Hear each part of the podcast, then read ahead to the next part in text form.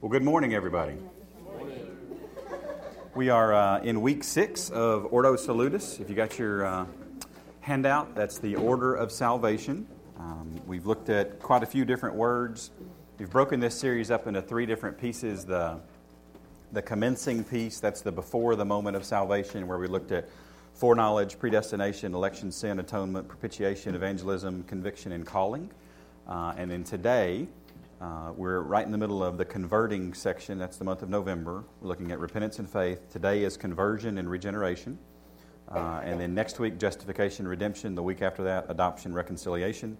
And in December, we're looking at all the things that happen after the moment of salvation sanctification, mortification, evidence, perseverance, uh, eternal security, and glorification. So if you remember the, the visual that I've been using through this series, is uh, what's under the umbrella right? So, what's, what's components of salvation that we're aware of versus components that we may not be aware of? So, last week we talked about literally the umbrella, the basics, the mm-hmm. justification, I'm sorry, the repentance and faith. There we go.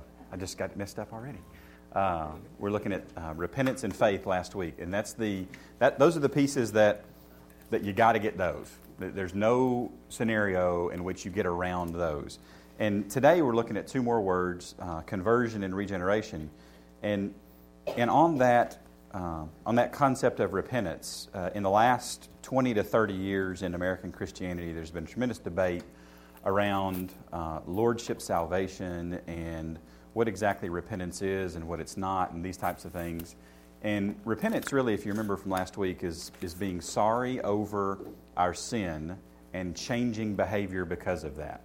And conversion is a very similar type word, except it's a little bit different. So, um, the shorter definition for conversion is man decides. So, if you got your hand out, man decides. Um, I had originally thought that this was in the God category, but I, after studying this and looking at it a lot more, this is really on the, uh, on the man side. So, the longer definition is conversion is the moment man decides to stop following himself and to start following God. And that sounds a lot like repentance, right? Because we define repentance as man turns. Well, repentance is man turns and changes his behavior because of a sorrowfulness of sin. So it's a, um, I, hate to use the phrase, it's an emotional response, but it is an emotional response. When we are repentant, there is an emotional uh, engagement that's attached there. Conversion, however, is more of the mental decision making. This is a fact that I need to adjust based on. It does not have the emotional component that repentance does. So when you hear people talk about salvation is more than a mental assent of the truthfulness of the gospel, that is absolutely true. But we have to have a mental assent of the truthfulness of the gospel. That is also absolutely true. These things are critically important. You can't just be, oh, I'm sorry for my sin, God. Okay, well, there's something that God did in, in, through Jesus Christ and through his death and the burial and the resurrection, and that's important. And this conversion uh, is moving toward that.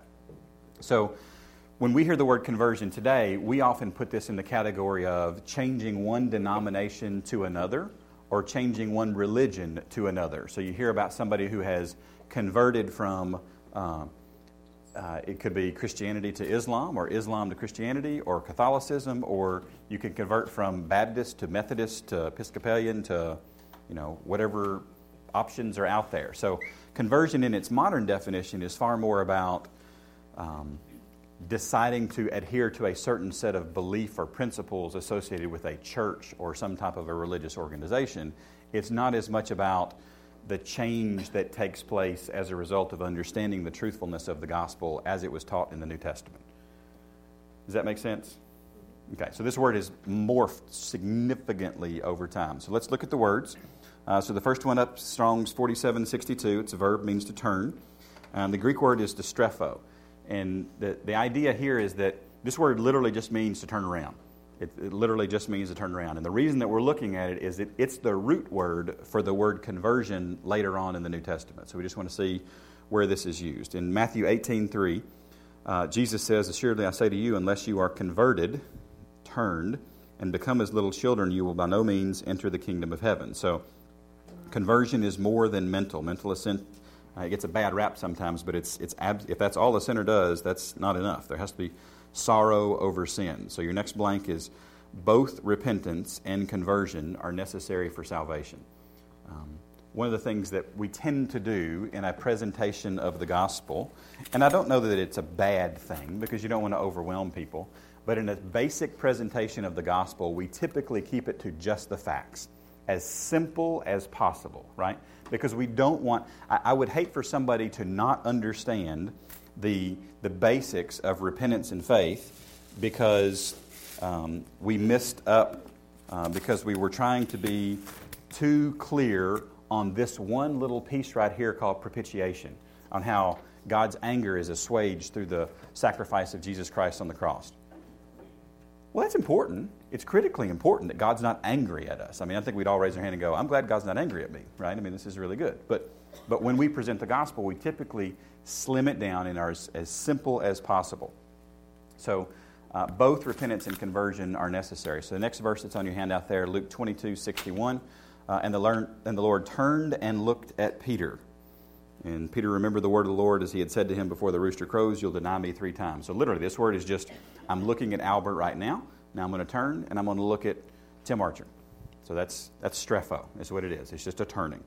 Um, so we go down to the next word. I didn't have any other verses there for you, did I? That was the last one that's listed. Correct. Right? Okay. So the next word is Strong's 1994. It was a good year. Uh, it's a verb to be converted. Uh, the Greek was epistrepho, so you see the same root there. Uh, this has more of a idea of turning toward God. So this is it's also used just to turn around, but it's used to, to turn to God as well. So it's an additional factor of uh, definition here. So the word, uh, the first verse here is Luke 1, verses 16 and 17. And he will turn many of the children of Israel to the Lord their God.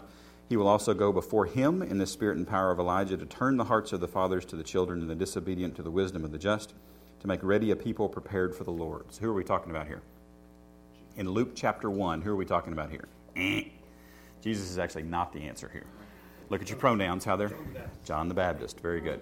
So let's read those verses again. Luke 1 16 and 17. And he, John the Baptist, will turn many of the children of Israel to the Lord their God. So, what was John the Baptist's job? John the Baptist's job was to show up and to point, right? And go, like, that's Jesus over there. It's not about me. That's Jesus. That's important. So, he will turn. Well, the funny thing is, when I pointed, Three or four of you looked over there. Because when we point at something, it's just natural. Well, what are we looking at? Um, one of the ways to keep a distraction in a Sunday school room when something's going on on one side of the room is for the teacher to actually move to the other side of the room so something isn't noticed on the opposite side of the room. And sometimes when people come in late, they appreciate that fact so they don't get singled out. Right, Chandelier? Absolutely. Um, so when you see me at random times for no apparent reason moving to the opposite side of the room, many a time it's just to get your attention and to turn you this way so that something else can happen on another side of the room. It's the epistrepho method, yes. I like that. That would be pretty good. Maybe that's my contribution to education right there, right? So from now on, when you're moving, we can turn around and look, see what's going on. The other way, yes. Um, so so a, a, good example of this, right, is that when, when uh, Brother Gary is preaching a sermon, right? Have any of you noticed that he is easily distracted when he is oh, preaching a sermon? You've noticed this too. That's amazing. So a baby cries and squirt. We're, we're honed in on, on this baby. And when the speaker turns and looks at something, the audience, you know, I sit in the back with Daryl and I watch 300 people go, huh? right? So when John the Baptist shows up and he points and he says it's about Jesus, people turned and they looked. And they opened up their hearts just enough to listen to this message of repentance and faith. And it was a beautiful thing. So this is how this word epistrepho is used here. So Acts 3:19. So I realize I've been really kind of nitpicky about these definitions of these words for repentance and conversion, but it's important. And here's, here's the reason why. Acts 3.19. Repent, therefore, what's the next word? And. And be converted. So repentance is not the same thing as conversion. There is a difference. That your sins may be blotted out, so that times of refreshing may come from the presence of the Lord. So we have to be sorry for salvation to occur. We have to be sorry for this sin. There's got to be a drawing of the Holy Spirit of God and there's got to be a conversion, a turning toward God in an intellectual way that we're making a decision here. So Acts 14, 15, uh, saying, uh, this is Paul and Barnabas talking here, says, Men of Lystra, why are you doing these things? We also are men with the same nature as you, and preach to you that you should turn from these useless things to the living God, who made the heaven, the earth, the sea, and all the things that are in them. Um, so this is my squirrel theological moment for the week, right? We have. Uh, I read a lot of Bible verses to get ready for these lessons, right? I mean, it's kind of, hopefully you look at the page and go, that's a lot of verses in there. So there's a lot of references for you to go look up and whatnot. This one hit me by like a ton of bricks this week. Um, I read these words, and it was that we should turn from these useless things to the living God.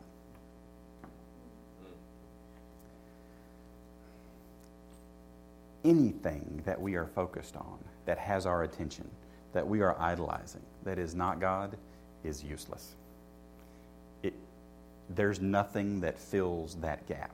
There's nothing that will, that will take the place of this thing. And, and we chase after them, and we chase after them, and we chase after them, and we chase after them. And the reality is that turning to anything but God is useless. Because if my focus is over here, but Jesus is over there, well, that's useless. I'm wasting my time.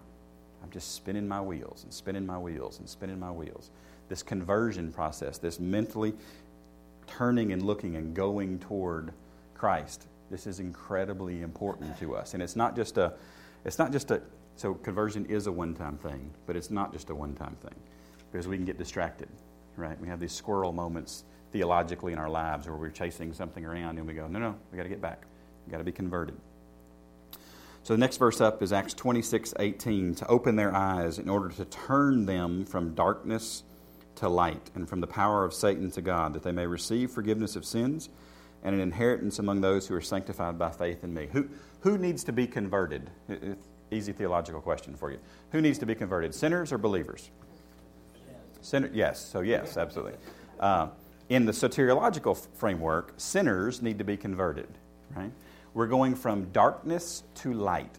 And most people, if you ask them, Are you a good person? Yeah, not too bad Not too bad.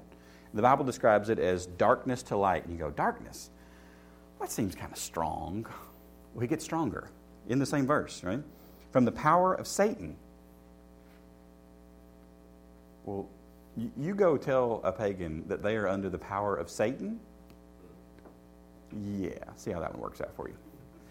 So one of the reasons we like to boil the gospel down to its basic tenets, right? Because sometimes these messages are not very well received the power of Satan. This is a significant, substantial move. Um, Acts 26 20, but declared first to those in Damascus and Jerusalem and throughout all the region of Judea, and then to the Gentiles, that they should repent, comma, turn to God, comma, and do works befitting of repentance. So this word repentance is not the same thing as this word for conversion and turning. It's a different concept. And then 2 Corinthians 3.16. This is one of the this is like the, the what do you get for conversion? So what's the big deal? Well, 2 Corinthians 3.16, Nevertheless, when one turns to the Lord, the veil is taken away. And 2 Corinthians 3 has this beautiful passage right in the center of, um, there's this beautiful passage right in the middle of 2 Corinthians 3. And Paul's talking about how under Moses there was the veil, right? You remember when um, when they set the tabernacle up in the Old Testament, there was this veil, right? There's this veil between the Holy of Holies and the, the other part of the inside of the tabernacle. And you only went inside the Holy of Holies. There's only one dude got to go inside the Holy of Holies. Sorry, ladies, guys only. Um, and it was one day of the year on Yom Kippur, on the Day of Atonement, and he had went and offered sacrifice. And if he did it wrong, he died right there, and they pulled him out, and you know we try again. Wonderful. Um, well, this veil there's other veils in the Old Testament as well. Did anybody ever wear a veil in the Old Testament? Who wore a veil in the Old Testament? Moses wore a veil. When did he wear, when wear a veil? Yeah, on the, on the presence of the mountain, right? So he goes and he's with God, and he comes down, and his face is what? It's glowing. It's like nuclear power in the Old Testament. There it is. Boom. Um, hashtag TVA. All right. Um, so. You got to tell him I did that, okay, Dave? All right. Um, so he comes down, his face is shining, and this is a bit of a distraction, right? I mean, so he puts this veil on his face to kind of cover up this glory because people couldn't stand being around it because there was a difference. There was not direct, there was not normal direct access to God. And what Paul's saying here in Corinthians, he says, Nevertheless, when one turns, when one is converted to the Lord, the veil is taken away. And we have this direct access. We have this ability, and get this, guys. Now, Moses is like this figure of the Old Testament, right? We have access to God in our lives right now that Moses never had. That's kind of cool.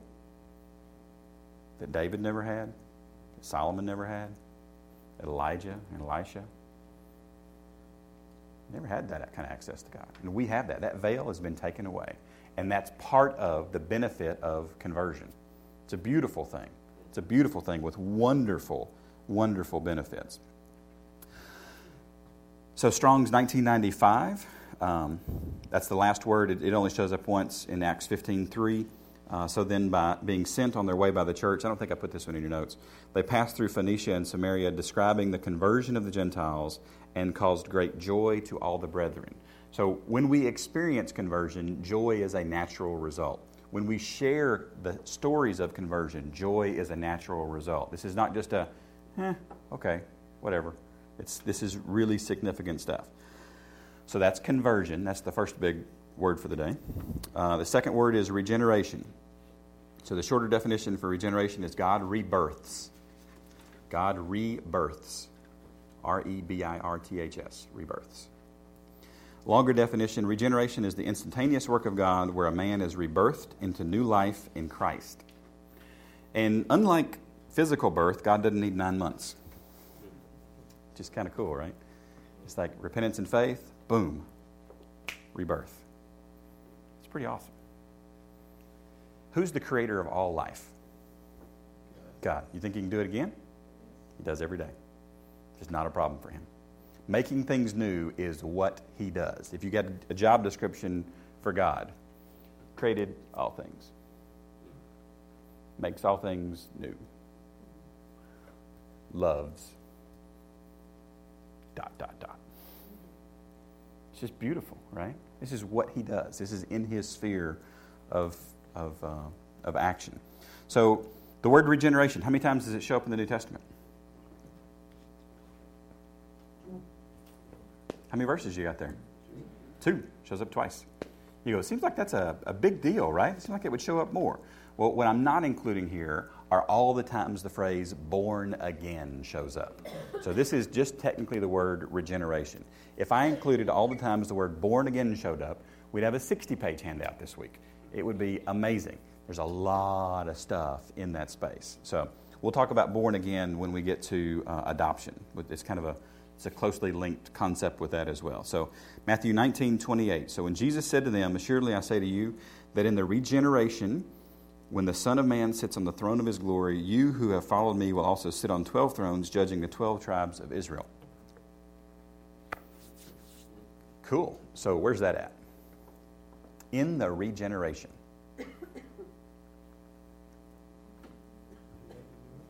New heaven, new earth, right. This is, this is a different place than now. This is not now. What does this word mean? It means new birth, reproduction, renewal, recreation. Don't get too attached to this planet. It's going to go away one day. It'll, people believe in the Big Bang. There'll be another Big Bang. This is going to be a fiery ball where it goes away. And I don't know how he's going to do this one, but there's a new heaven and a new earth. You got me on that one. I don't know how he pulls that one off, but it'll be spectacular because the only thing God ever does is spectacular things. Rest of the definition regeneration, the production of new life, the restoration of a thing to its pristine state, renewal or restoration of life after death, the production of new life. How many of you were there for the birth of your kids? Maybe remember this? You, you, yes, you were there. Yes, thank you, darling. Yes. Um, this is what happens when I ask questions that I don't write out in my notes ahead of time. That's the way that works. Um, so, guys, how many of you were there for the birth of your kids? Yes, you, you saw this. Um, I remember. So, so I am a uh, despite the fact that I'm a huge mixed martial arts fan, I do not do well around uh, topics of medical procedures or blood, or I'm, I'm actually kind of getting queasy right now just thinking about it. Um, yeah, I know. It's like I'm breaking out the sweat now. Um, so we're at Women's East. We're in the room. She's pushing. They've given her an epidural. Things appear to be going well from what the nurses are saying. Yeah, I've never done this before. I have no idea. And uh, the nurse comes in and she says, Would you like to participate? Nope. nope. Said if there's a way to keep like a veil between us and that, that would be wonderful. Let me know when when you're ready to like clean. We're good to go. I'll participate at that point. So I'm holding Julie's hand, and the nurse looks at me and says, um, Did you guys participate in any Lamaze classes? I said, No, we didn't. She said, Okay, well, you probably want to count now. I said, Okay, I'll count now. It's great. One, two, three. Looked up at the nurse, How high am I going? I don't, I don't really, is this like a repeat cycle, or how does this work? Or I was just utterly, I was completely useless. I mean, it was really spectacularly useless. So the doctor comes in, you know, everything's happening. And uh, the doctor says, "Hey, you, you got to say nope, nope. I'm good. I'm good. I'm back over here. I'm I'm back over here. And you don't want to have two patients. You just need to have. You need to have three patients. You just need to have two patients." So they get Anna Grace all cleaned up, and she's laying on like the looks like a food warmer to me. I don't know. It's this big light, and they're keeping her warm. It's like order up, you know. So it's it's what it looked like, right? So I walk over and it was it's one of those wow you know you've, you've heard about this moment you heard about this moment. And the way the room was situated i'll never forget this the way the room was situated was probably it was a huge room. I remember walking in going we can't afford this. You guys know this right? Julie was probably that far away and, and i'm right here looking at anna grace. And the door to the room is kind of down a little hallway right here. And my dad was on this side of the hallway and the door was kind of cracked and he was standing where he could see me watching Anna Grace. And I didn't know he was over there. And I'm watching Anna Grace, and, and it just kind of hits you that this is new life. I mean, what? What in the. I mean, just. And I broke down. I mean, just physically. Uh, this is amazing. It was the most stunningly beautiful thing I'd ever seen in my life. And uh, so my dad tells me a couple days later that he, he got to see that. He watched that. And that was pretty special for him to watch me just kind of totally break down. But, but the fact that new life is created, and we are utterly and completely amazed at that. And yet it happens every single day in God's space. And he looks at somebody and he goes, You've placed your faith in my son and, and you've turned toward me and you've been sorrowful for your sin, hashtag new life. Here you go. Boom. It's beautiful. It's just absolutely beautiful. And when we tell these stories, and when people get, they're torn up about so and so that I've been praying for for so long, they got saved. Well, yeah, because that's what he does. It's beautiful. It's a wonderful, wonderful thing. And we just, we cannot lose that awe over the wonderfulness of salvation. So Open your Bibles to Titus chapter 3. this is actually a longer passage than, than I've put in your notes. So, Titus chapter 3.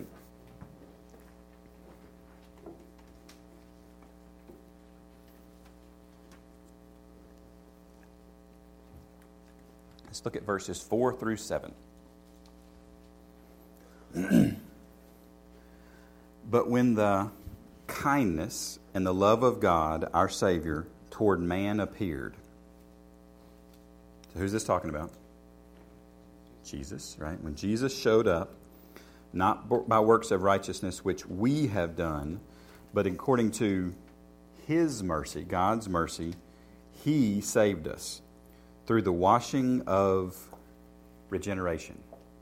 Through the washing of regeneration, through the washing of new life, through the washing of new birth and the renewing of the Holy Spirit, whom He poured out on us abundantly through Jesus Christ our Savior, that having been justified by His grace, we should become heirs according to the hope of eternal life.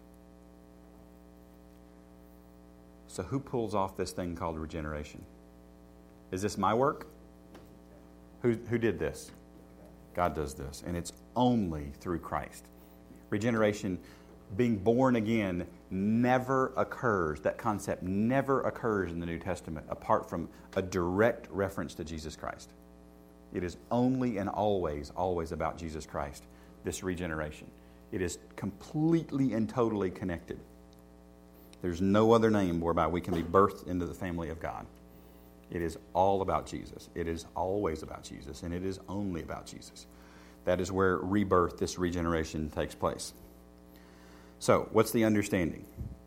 Well, sinners must both be sorry for their sin, that's last week's repentance, and decide to follow God, that's this week's conversion, in order for God to rebirth the sinner into a new life in Christ.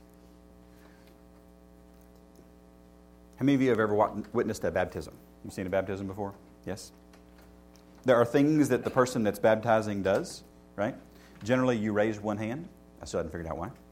I think it looks good. Lets everybody know, look at me. Maybe we're about to start. I'm not sure, perhaps. We take the person and we say, what? Are there words that are said pretty much over and over and over again? What are the words? I now baptize you in the name of the Father and the Son and the Holy Spirit. Buried with what? So the burial is with Christ. Raised to walk in new life. It is not about doing the same old stuff because you are a new creature. This is new life. You have a new birth. Sometimes I wonder um, how much significance we really put on this because my driver's license uh, actually says my date of birth on it, right? 51676. And, and that really wasn't the last time I was born. It really wasn't. That was the first time I was born. The last time I was born was the first Sunday in September in 1984, because that's the Sunday where I was rebirthed, where I was regenerated where I converted to God, put my faith in Him, repented of my sin, and was reborn. And I wonder sometimes if we shouldn't just take like a, we probably, if we ever got pulled over, the police officer wouldn't like that too much, but take a little magic marker, date of birth. That's really not the one that's important. That's really not the one that's important. Because I turn 30 next year. I'm 29, baby. That's right. Um, and that's the one that counts. That's the one that's going to dictate the eternal location of my soul. Right? So, what's your date of birth? Not your first one. What's your second one? If you don't have a second one, that's not good. It's, it's the very bad, no good day. Very bad. We want a second birth. I want a second date for every single one of you. I want to be able to get to heaven and have a regroup of, hey, we're here. That's cool. High fives all around. I don't think we'll need to do Sunday school there. Maybe we'll hang out and just check, see how your mansion's doing, and you know, how do you like the Street of Gold? I don't know. It's kind of cool. How do you like the Street of Gold? It's pretty neat. You know, it's kind of cool. All right, so let's go ahead and have our uh, our table time of prayer, and then uh, please make sure you're looking at the. Uh, the announcements on the top of that sheet as well. Several things there that you need to know about the donations for the Lottie Moon Christmas offering coming up. So, thank you guys.